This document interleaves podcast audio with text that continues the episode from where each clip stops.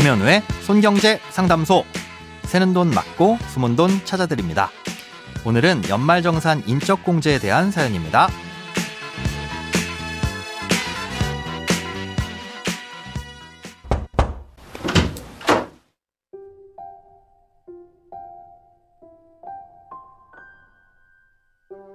안녕하세요. 손경제 애청자입니다. 매일 듣기만 하다가 궁금한 점이 생겨 문의드립니다. 이번에 미성년 자녀에게 증여를 했고요. 그 증여한 돈을 열심히 투자해보리라 마음먹고 있는데 수익이 100만 원 이상이면 연말정산 시 인적공제에서 제외해야 한다는 내용이 있더라고요. 검색을 해보니 해외 투자에서 양도차익이 100만 원이 넘으면 안 된다는 내용도 있고 이자소득은 이미 15.4%의 세금을 떼고 지급받으니 비과세란 내용도 있어서 결국 속 시원한 답변을 찾지 못했습니다. 손경제 상담소에서 시원한 답변 부탁드립니다.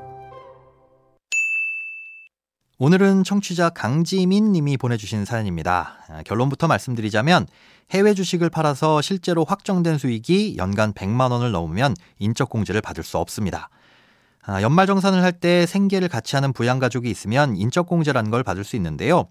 가족을 부양하는데 필수로 써야 할 돈이 있으니 실제로 얼마를 썼는지와는 별개로 최저생계비 정도만큼은 소득세를 내지 않도록 해주자라는 취지입니다. 그래서 최소한 한 명당 150만 원은 소득공제를 해주고요. 요건에 따라서 100만 원에서 200만 원을 추가로 공제해주기도 합니다. 그런데 이렇게 인적공제를 받으려면 그 사람의 소득이 없어야 하는데 그 소득의 기준이 근로소득만 있을 경우 연간 500만 원, 다른 소득이 있다면 연간 100만 원을 넘지 않아야 합니다. 사연자님은 자녀에게 증여를 해줬다고 하셨는데요. 이 증여 자체는 소득으로 보진 않습니다. 문제는 그 돈을 굴려서 발생하게 되는 이자, 배당, 양도소득인데요. 기준이 조금씩 다릅니다. 이자와 배당소득은 연간 2천만 원까지는 별도의 소득으로 분리해서 15.4%의 세금을 매기지만 1원이라도 초과하게 되면 다른 소득과 똑같은 소득으로 보고 합산해서 과세하게 됩니다. 즉 이자와 배당소득은 연간 2천만 원을 넘지 않으면 인적공제 대상자로 올릴 수 있다는 거죠. 이자소득은 예적금이나 채권 정도에서 발생하지만 이 배당소득은 꽤 다양한 금융상품에서 발생합니다. 주식에서 나온 배당금이 대표적이고요. 국내 주식시장에 상장된 ETF 중에 순수 국내 주식 관련 ETF가 아닌 모든 ETF의 매매 차익은 전부 배당소득에 포함됩니다. 공모펀드 중에서도 이 국내 주식형 펀드가 아니라면 환매 시 수익은 대부분 배당소득으로 보고요. 그러니 이런 ETF나 펀드에 장기간 투자를 하다가 큰 돈이 쌓여서 환매를 할 때는 주의가 필요하겠죠. 한편 해외 주식시장에 상장되어 있는 주식을 직접 샀다가 팔면서 차익이 발생할 수도 있는데요. 이건 이자나 배당소득이 아니라 양도소득에 해당됩니다. 마치 집을 샀다가 팔면서 발생한 차익이랑 똑같이 본다는 거죠. 이 해외 주식 양도 차익에 대해선 1년간 실제로 주식을 사고 팔면서 발생한 손실과 이익을 모두 합쳐서 얼마인지를 놓고 세금을 부과하는데요. 합계액 250만 원까지는 세금이 없지만 초과하면 22%의 세율로 과세를 합니다. 그런데 이때 250만 원까지는 세금을 면제해준다는 건 이 세금을 깎아준다는 것이지 이 소득으로 보지 않는다는 뜻은 아닙니다. 그러니 해외 주식을 팔아서 생긴 실제 차익이 중요한데요.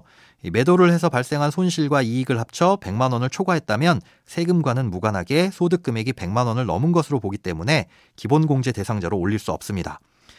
그리고 이렇게 자녀를 기본공제 대상자로 올리지 못하게 된다면 그 자녀와 관련된 각종 공제를 모두 받을 수 없는데요. 의료비 공제 정도는 받을 수 있지만 자녀 세액 공제는 물론이고 자녀에게 쓴 교육비 공제도 받을 수 없다는 겁니다. 만약 해외 주식을 팔아 생긴 차익이 100만 원을 초과한 경우 손해를 보고 있는 주식이 있다면 그 주식을 팔았다가 다시 사는 것도 방법입니다. 예를 들어 100만 원을 손해보고 있는 주식을 팔았다가 그 가격에 다시 사면 이 수수료는 나가겠지만 평가 금액은 그대로잖아요.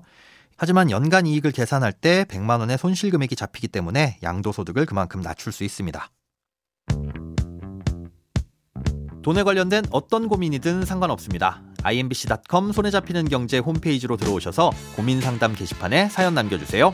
새는 돈 막고 숨은 돈 찾아드리는 손경제 상담소. 내일 다시 만나요.